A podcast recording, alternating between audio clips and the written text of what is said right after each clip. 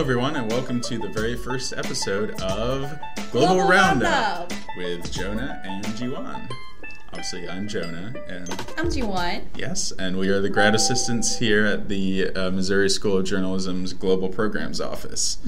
And I do a lot of the videography work here. Jiwan, uh, I'm doing mostly on the social media things. Mm-hmm. Yep. So uh, we are really excited to be here with you guys on our very first uh, podcast slash web series that we're doing here.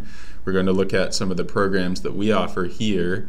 The, and focus on the countries that we're sending students mm-hmm. because what's really cool about our office is that we send students abroad to many different countries in the world All over the world. all over the world and they get to do internships they get to take classes at different universities just you know regular exchange programs. Mm-hmm. But these are universities that have really good journalism Yeah. programs many of them. And so you get a chance to do journalism mm-hmm. in a different language or at least in a different country Yeah. um, and intern at d- many different you know different global companies around the world you know, right. So. we'd like to share like our cultural like experiences from our previous participants at the same time and introducing some culture fun facts. Yeah, yeah, and what's cool is that obviously Jiwan is from South Korea, I am. so she already has kind of a global perspective because she's, you know, not from this country. I'm, Yeah. I'm obviously I'm, I'm mostly from this country. Like I've lived in the U.S. for a really long time, but I was born in England, and I've done a bit of traveling myself because I studied abroad in Finland during Yeah. my undergrad. So, So- Jiwan, what are some of the various countries that you've traveled to, just so we get a sense of I have been to like obviously I'm from Korea and I've been to Japan. I've been And you speak China. perfect Japanese too. I hope hopefully. yeah, I'm trying to like speak for proficient like professional Japanese. But yeah, and I've been to China, I've been to Singapore, Vietnam, Malaysia, and some of the European countries, including the UK and France. And obviously, I'm here in the US. So you have really an amazing global perspective for us, especially especially on the Asian side, obviously, because I've never been to Asia personally. Mm-hmm. It's a lot of it's a lot of fun to That's- visit there. Like, that's it's totally awesome. different. So you should visit one time. yeah. Well, my perspective is very kind of Eurocentric, I guess, because uh, like I said, I've I've never been to South America Mm-hmm. or Asia or Africa, so or or Australia. been to So so when I put it that way, I don't feel very global, I guess. But I have been to many countries in Europe. Um, Mm-hmm. Like I said, I was I was born in the UK, so I've been back there many times. I've also been to the Netherlands, Belgium, France. Uh, where else? I always have to remember. Well, I and I studied abroad in Finland, so I also went to Norway and Ooh. Sweden and Denmark, and I really love the Nordic countries very much. All the cool Um, places. Yeah, yeah. So, so all that being all that to say, obviously this is the introductory episode, so we just wanted to introduce ourselves and and let you know why we are at least like a tiny bit qualified to speak on these kinds of topics. Yeah. We're going to focus on one country every episode. Um, we're going to give you kind of a, a little bit of an overview of the country itself. Some of them you will have heard of before, obviously, and know a little bit about, but we're, we'll give you a bit of perspective on the country. We might give you a little bit of news from the country. Um, Fun yeah. facts. Fun facts, yes, Yeah. Mm-hmm. definitely facts you may not have known about the, about the country, and then we're going to have a very special guest every time, where Yeah. we're going to have Very special. very special guests. Yeah. We're going to have a guest who has either studied in the country already or who is preparing to study in that Mm-hmm. Yeah. Mm-hmm. country. So we'll hear a little bit about um, what their experiences either were in the country or how they're preparing to go there. So if you're preparing for like going abroad, studying abroad, this is gonna be the most helpful tool that you're gonna use. It, it really is. It's going to really help you a lot, we hope. So, Jonah, what is the topic for today's web series? So today's episode is about España, Spain. aka Spain. So our global programs office has really cool internship program in Barcelona. So we actually had an interview with a participant that has just went back to the US after the internship. hmm Uh, yeah, we like he shared a lot of fun facts about Spain. So It is an incredible beach place. Oh. It is one of the best beach cities in the entire world because it's right on the Mediterranean. It's the largest city on the Mediterranean, as far as I know, and it was voted the best urban beach city. Cool. So it has the best urban beach. So like beach by So you can get a lot of like entertain entertainments that are urban places Mm-hmm. offer at the same time. Yeah, Barcelona is really known as a as kind of a just a fun place in the whole country. Yeah. Oh, There's about 48 million people, so so that's quite a lot for a country that's only about twice the size of Oregon. Mm-hmm. That's that's about the size of it. Twice the size of the state of Oregon, or five times the size of Kentucky. Oh wow, it's pretty much the same population with where I'm from. Well, South Korea is an even smaller country, so yeah, it's a very, very densely populated. Uh, but that's we have, we have at least one thing in common. Do you know So- any Spanish words? C. Sí. You just said yes. Yeah, yeah. So- my well, my mom's actually a Spanish teacher, so Oh, cool. but unfortunately, not a whole lot of it rubbed off on me because I haven't, I haven't taken Spanish in a couple years. So Can you I'm teach a me a little, rusty. like a little bit of how do I'm how how am I interest, introducing myself? Mhm. Sorry, I'm just like Sure. starting off. So I'm I'm sure you've heard the word for hello. It's just hola. Hola. Hola. Exactly. Yeah. Most people know that. So so if you want to say my name is Jiwan, Mhm. you would say me llamo Me Jiwan. llamo Jiwan. Yeah. Me llamo Me Jiwan. llamo Jiwan. And literally that means I call myself Jiwan, Mm, but it means my name is. mm. So me is I. Llamo is call. Yeah, kind of. It's like it's reflexive. So Ooh. you're like I call myself. Interesting. So the the llamo means I call, and then the me makes it I call myself. Mm, me llamo I should be a Spanish teacher. No, just. I, I should not. Anyway, but yeah. So me llamo Jiwan. Me- I know another word like gracias. Mm-hmm. Yeah, that's like thank, thank you. hmm Yeah. Yeah, very good. I'm sure that won't be. I'm sure none of this is very helpful for. Yeah, you guys all know people actually this, going. yeah. I'm sure you all I know a lot of Americans have learned like Spanish in their high school. or, like, You know, American people usually go abroad knowing a little bit, Mhm. and then it's kind of a culture shock going to a different country. yeah. With that, um, I mean, I, I went to Spain when I was 15. And it was really fun to try and speak all the Spanish, but it was still Yeah. kind of scary. I mean, for me, even though I'm not an even though I'm not an American, I I usually expect that a lot of people abroad can speak English. Mm. So when I was visiting like France, I didn't actually speak any word in French, and it was it made it made me so hard to communicate with people right there. Mm. So yeah, Yeah. you better know a lot of Spanish words if you if you're planning to go there. Yeah, yeah, because some people will speak English there, but I mean, for one thing, there are some areas of Spain certainly Mm-hmm. where people really don't speak English. Maybe, like yeah. it's it's be- always best not to assume that people Mhm. will speak your language, and plus, if especially if you're going over there, like to study at their country, it really is you know a bit more courteous to learn at least some of the language, and that could be just enough to get by in like simple you know transactions at the store or just being able to introduce yourself and ask questions Right. of people so Yeah, it's a good way to get to know more about local culture there. hmm So yeah and i mean this also goes for any countries that you're planning on visiting mhm during or after your study abroad experience Yeah. it really helps just to know at least a couple phrases in the language Mhm. if not for your own sake but also just so you can in case you need to talk to anyone in the native language yeah, at least like how to go to the toilet. Or Yeah, like- I'm so hungry. like donde está el baño Like, Is that's- that the word? in spanish yeah Oh, okay. Yeah. I should have learned that. but but if it, so yeah how, how do you say where is the bathroom in korean 화장실이 어디예요?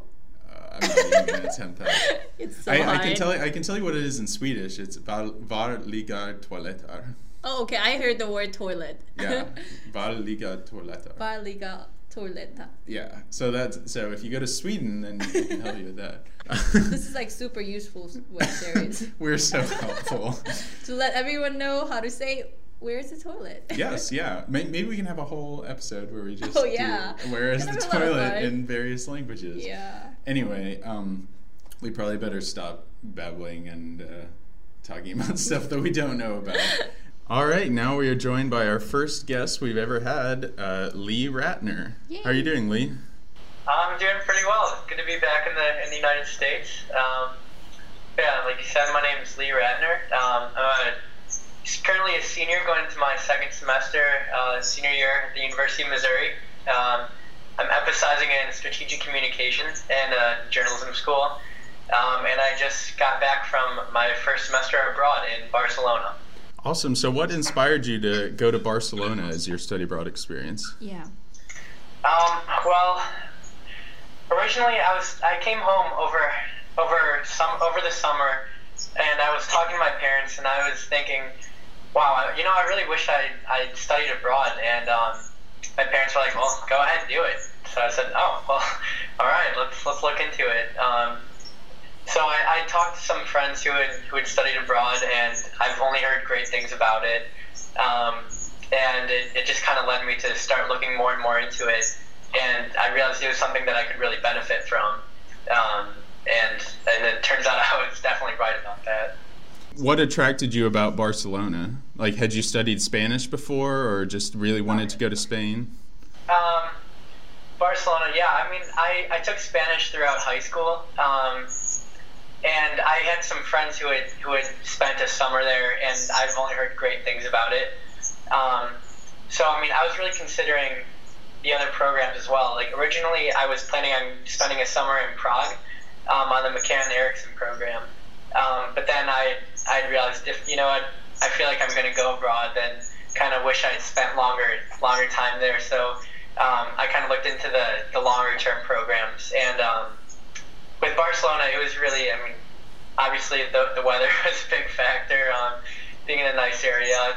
Um, but it was, it was really the culture that stood out to me. Um, I wanted to experience um, a new culture, and and you know, Barcelona being in, in Catalonia, that they really have a strong sense of culture and they take a lot of pride in their culture. Um, so that, that's really what what stood out to me about Barcelona. What was your favorite like cultural things in Barcelona? Do you have any like favorite things you did there? My favorite cultural thing? Yeah.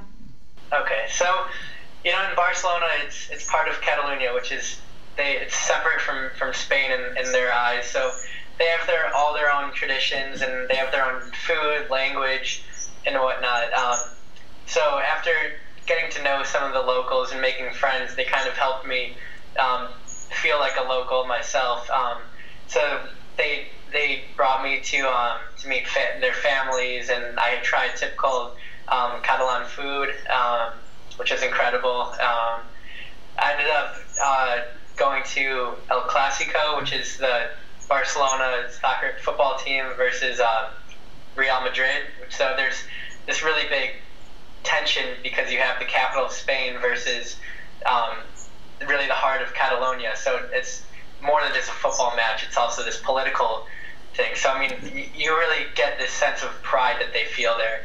Um, but I mean, as far as other cultural things, um, they really like uh, to celebrate whenever they get a chance to. Um, so uh, they have this festival throughout Spain called La Merced, and it's basically just this large street festival where they go and, and celebrate who knows what. But um, they basically they make all the museums free during the weekend, um, so it really attracts tourism and really allows an insight to the city.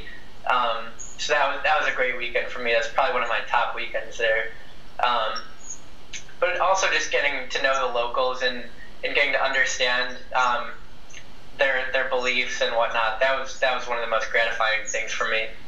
Yeah. So tell us a little more about the Catalonian culture. Like, was it was the language barrier a, a factor? Right. So the Catalan language is nothing similar to Spanish. Um, so there, but people in Catalonia, they they'll speak, they know how to speak Spanish as well, obviously. But um, there's definitely um, they definitely have their sense of, of pride. So if you go in and you kind of aren't really aware of of their culture, they kind of might feel a little disrespected. Um, but not, it's not like they would be rude or anything. But if, that's that's part of going to my advice is to, to learn a little bit about the Catalan culture and, and what's happened over the years um, with their culture and how they had it pretty much outlawed but when Franco was a dictator there. So um, the people were really friendly and they love to teach about their, their culture. So as, as long as you ask questions, they are so happy to, to teach you and to tell you about everything. Um, I mean, so there's there's not really language barrier as long as you can converse in Spanish. But I mean, obviously, people there can, for the most part, speak English as well. But mm-hmm. but Spanish was the primary form of communication. So, do you have any like words that you remember from Catalan that you've learned there? Um, yeah, yeah. I mean, well, I'm, it, it's pretty. It's a pretty tough language, so I, I, I'm not an expert or anything. But I mean, I know um, like uh, Tink Benti do Benti dos Anj. That's that means like I'm I'm 22 years old, um, as opposed to in Spanish should be like Tengo dos años. So I mean, it's it's kind of similar, but I mean, for the most part, it's it's completely different. Yeah. Cool. So, what about the school where you were at? What, what, how was the schooling different than here at Mizzou? The school was phenomenal. That was one of my favorite parts. Um, we we uh, had a couple different classes. So we had one history of Barcelona in culture class, which was phenomenal.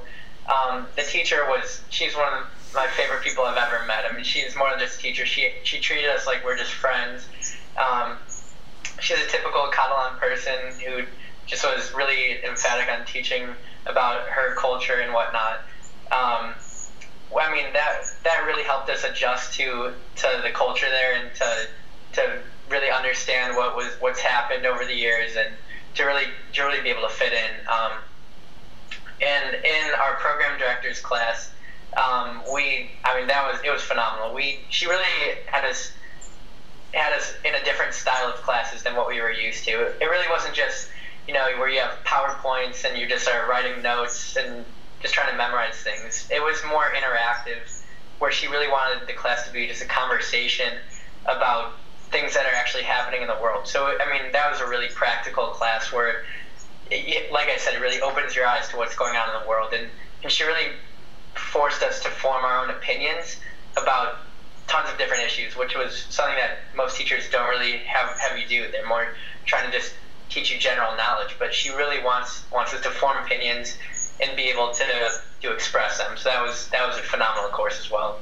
So what about Spanish culture in general? Did you find Spanish daily life very different than in the U.S.? I know they usually take the siesta and yeah, stay up pretty late part. at night, and and yeah, I mean it's it's definitely different, um, but I wouldn't say in a bad way. I mean it's it's it's different in the sense where the times of day where they eat. So they wake up and breakfast is completely different. They, like all they have is really a croissant and a cup of coffee, and then they're on their on their way. So I mean you can't really expect a big breakfast there. Um, but you get used to it. And then they have their what they call lunch around 11 a.m. to noon.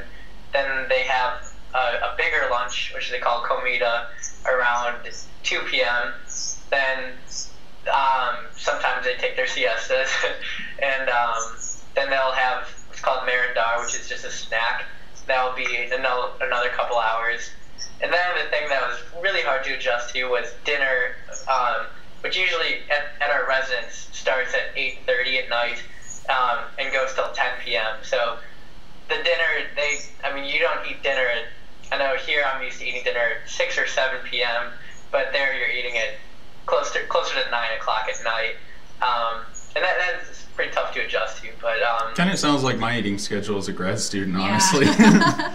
It's always the same. So, so. Um, but I mean, like I said, it's definitely it definitely takes a couple um couple weeks to get adjusted to. Mm-hmm. But once you get adjusted to it, it's completely normal. And um, the culture in general, Spanish culture, they're they're very relaxed, non-judgmental. Um, it's a very just not in a rush in, environment where everyone's just kind of going about their business, and it's very just okay to do whatever, and as long as you are respectful and not not just being disrespectful. That's the main point. Um, yeah, I mean, overall, like Spanish culture is, I, I found it to be phenomenal and very accepting and welcoming.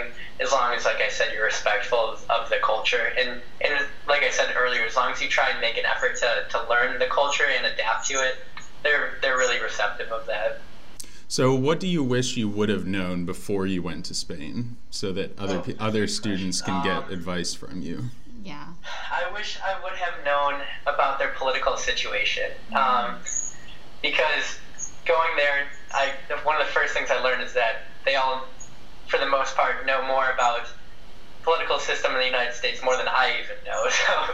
So um, it was it was a little I wouldn't say embarrassing, but it was kind of a, a wake up call where I kind of realized people in the world they really take notice on what's going on in the world as a whole, mm-hmm. um, rather than what's going on inside their own borders. Um, so one thing that we learned in our program directors class was about the political situation in Spain, and um, it was pretty it's pretty interesting and in being able to form my own political opinion, that was one of the most gratifying things there. So, what was the most exciting and exciting part, and what was the most like what was the hardest part of your internship?